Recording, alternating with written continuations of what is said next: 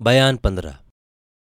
हम पहले ये लिख चुके हैं कि महाराज शिवदत्त के यहाँ जितने अयार हैं, सभी को तेज सिंह पहचानते हैं। अब तेज सिंह को ये जानने की फ़िक्र हुई कि उनमें से कौन कौन चार आए हैं। इसलिए दूसरे दिन शाम के वक्त उन्होंने अपनी सूरत भगवान दत्त की बनाई, जिनको तहखाने में बंद कराए थे और शहर से निकल जंगल में इधर उधर घूमने लगे। पर कहीं कुछ पता न लगा। बरसात का दिन आ चुका था। रात अंधेरी और बदली छाई थी। आखिर तेज सिंह ने एक टिले पर खड़े होकर जफील बजाई।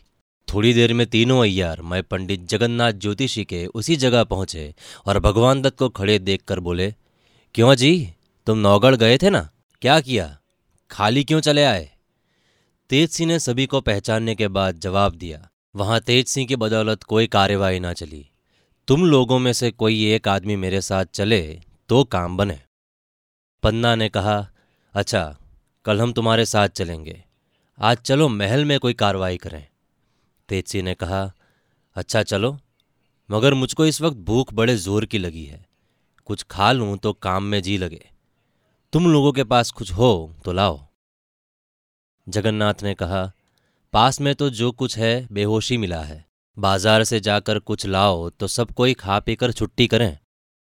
भगवान दत्त बने तेज सिंह ने कहा अच्छा एक आदमी मेरे साथ चलो। पन्नालाल साथ हुए, दोनों शहर की तरफ़ चले। रास्ते में पन्नालाल ने कहा, हम लोगों को अपनी सूरत बदल देनी चाहिए, क्योंकि तेज सिंह कल से इसी शहर में आया है और हम सभी को पहचानता भी है।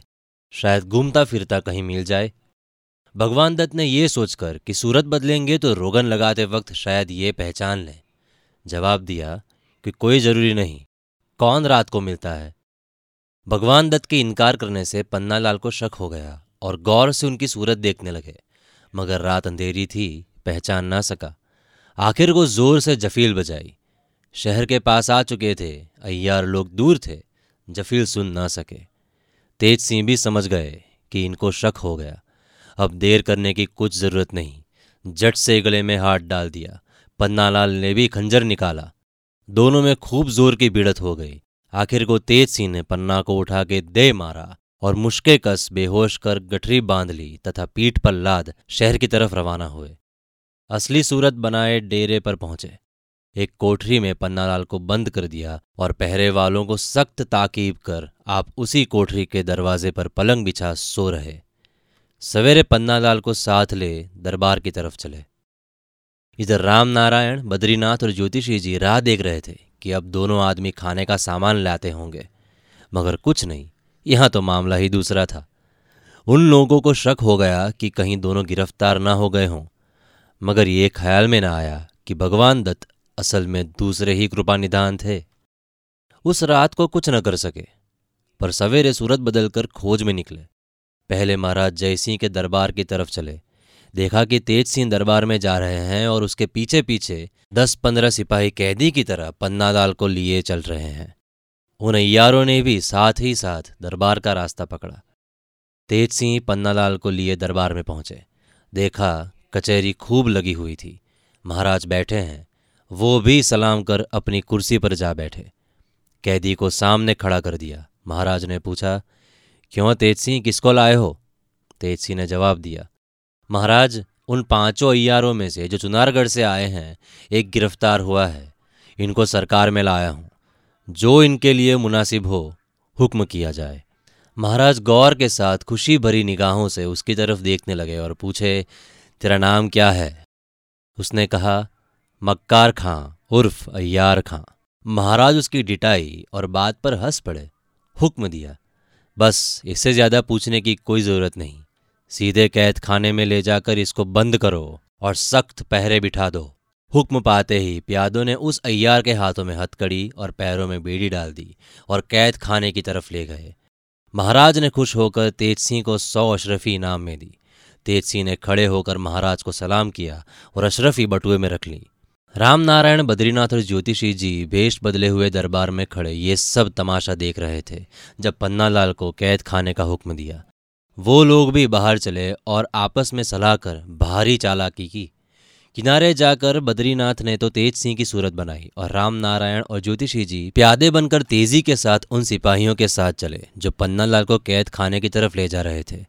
पास पहुंचकर बोले, ठहरो ठहरो, इस नालायक अय्यार के लिए महाराज ने दूसरा हुक्म दिया है, क्योंकि मैंने अर्ज़ किया था कि कैद खाने में इसके संगी साथी इसको किसी न किसी तरह छुड़ा ले जाएँगे।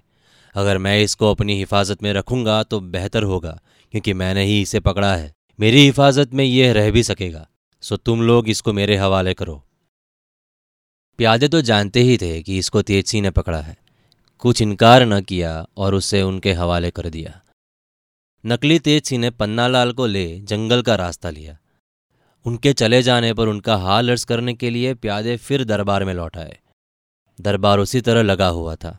तेज सिंह भी अपनी जगह बैठे थे। उनको देख प्यादों के होश उड़ गए और अर्ज़ करते करते रुक गए। तेज सिंह ने इनकी तरफ़ देखकर पूछा, क्यों? क्या बात है? उस अय्यार को कैद कराए? प्यादे ने डरते डरते कहा, जी, उसको तो आप ही ने हम लोगों से ले लिया। तेज सिंह उसकी बात सुनकर चौंक पड़े और बोले, मैंने क्या किया? मैं तो तब से इसी जगह बैठा हूँ। प्यादों की जान डर और ताज्जुब से सूख गई। कुछ जवाब ना दे सके। पत्थर की तस्वीर की तरह, जैसे के जैसे खड़े रहे। महाराज ने तेज सिंह की तरफ़ देखकर पूछा, क्यों, क्या हुआ? तेज सिंह ने कहा, अय्यार चाला की खेल गए। मेरी सूरत बनाकर उसी कैदी को इन लोगों से छुड़ा ले गए। तेज सिंह ने अर्ज़ किया, महाराज, इन लोगों का कोई कसूर नहीं। अय्यार लोग ऐसे ही होते हैं। बड़े बड़ों को धोखा दे जाते हैं। इन लोगों की क्या बिसात है? तेज सिंह के कहने से महाराज ने उन प्यादों का कसूर माफ़ किया, मगर उस अय्यार के निकल जाने का रंज देर तक रहा। बद्रीनाथ वगैरह पन्नालाल को लिए हुए जंगल में पहुँचे। एक पेड़ के नीचे बैठकर उसका हाल पूछा। उसने सब हाल कहा। अब इन लोगों को मालूम हुआ कि भगवान दत्त को भी तेज सी नहीं पकड़ के कहीं छिपाया है। ये सोच सभी ने पंडित जगन्नाथ से कहा, आप रमल के ज़रिए दरियाफ्त कीजिए कि भगवान दत्त कहाँ है। ज्योतिष जी ने रमल फेंका और कुछ गिन गिनाकर कहा, बेशक भगवान दत्त को भी तेजसी ने ही पकड़ा है और यहाँ से दो कोस दूर उत्तर की तरफ़ एक खो में कैद कर रखा है। ये सुन सभी ने उस खो का रास्ता लिया। ज्योतिषी जी बार बार रमल फेंकते और विचार करते हुए उस खो तक पहुँचे और अंदर गए। जब उजाला नज़र आया तो देखा, सामने एक फाटक है, मगर ये नहीं मालूम होता था कि किस तरह खुलेगा। ज्योतिषी जी ने फिर रमल फेंका और सोचकर कहा यह दरवाज़ा एक तिलिस्मी के साथ मिला हुआ है और रमल तिलिस्म में कुछ काम नहीं कर सकता। इसके खोलने की कोई तरकीब निकाली जाए तो काम चले। लाचार वो सब उस खो के बाहर निकल आए और अय्यार की फ़िक्र करने लगे।